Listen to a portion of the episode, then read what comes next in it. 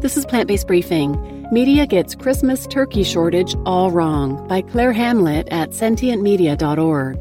And I'm Marian Erickson, host of this curated content plant based podcast for people short on time but curious about plant based and vegan living. And today's article is from Sentient Media. They're a nonprofit news organization changing the conversation around animal agriculture across the globe.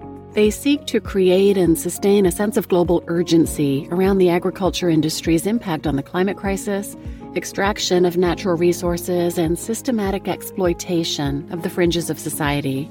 They're doing this through critical commentary, investigative journalism, they create resources, and they're strengthening the journalist and advocate community. And they're partnering with publishers and holding the media accountable when it fails to report on the most pressing issues of our time. And today's article is a perfect example of sentient media holding the mainstream media accountable. This article outlines different examples of the media either misrepresenting issues or not sharing the full story. So now let's get to today's plant based briefing. Media gets Christmas turkey shortage all wrong by Claire Hamlett at sentientmedia.org.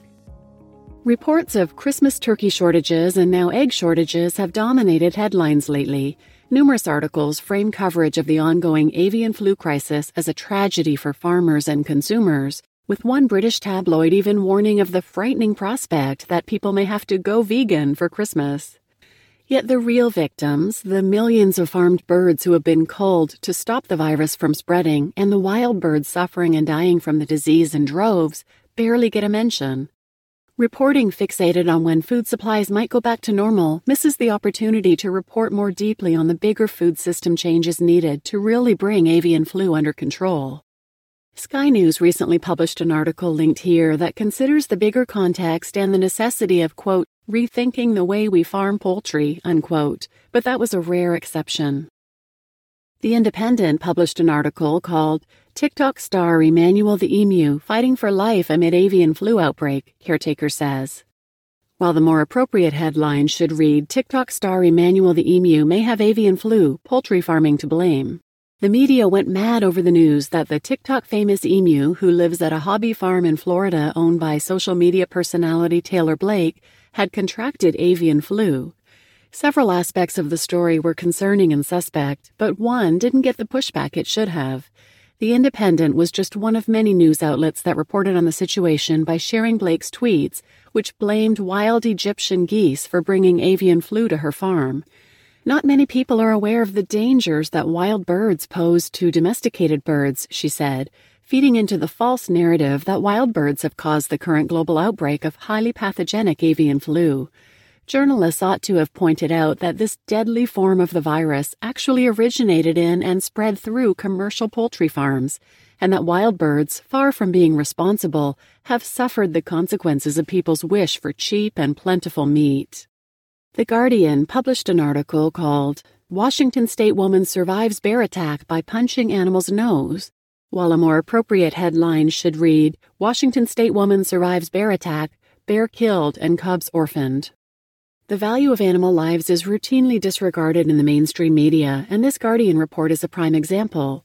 A woman fought off a bear who charged her while she was walking her dog, and the bear was later killed by wildlife officials, leaving behind two cubs who were quote unquote captured. The story focuses entirely on the woman's condition, not even acknowledging the tragedy of two cubs being orphaned, or bothering to ask whether killing the bear was justifiable. The BBC shared a video called The Hidden Costs of a Vegan Diet, but they should add to that title If You Live on Avocados and Chocolate. The short video takes an uneven look at the environmental footprint of vegan food. It focuses on some resource intensive foods, nuts, avocados, and cocoa, even though these would not be the ingredients to replace meat in a vegan diet. It also highlights the transport emissions of importing fruit and vegetables without acknowledging that these foods still have a lower environmental footprint than locally sourced meat. It looks at the issue of subsistence farming in African and Asian countries, highlighting how crops are failing in these regions due to climate change, without mentioning that climate induced heat stress is threatening livestock farming too. While it notes various benefits of a vegan diet, including that it is generally cheaper, it isn't a particularly useful analysis of its environmental impact.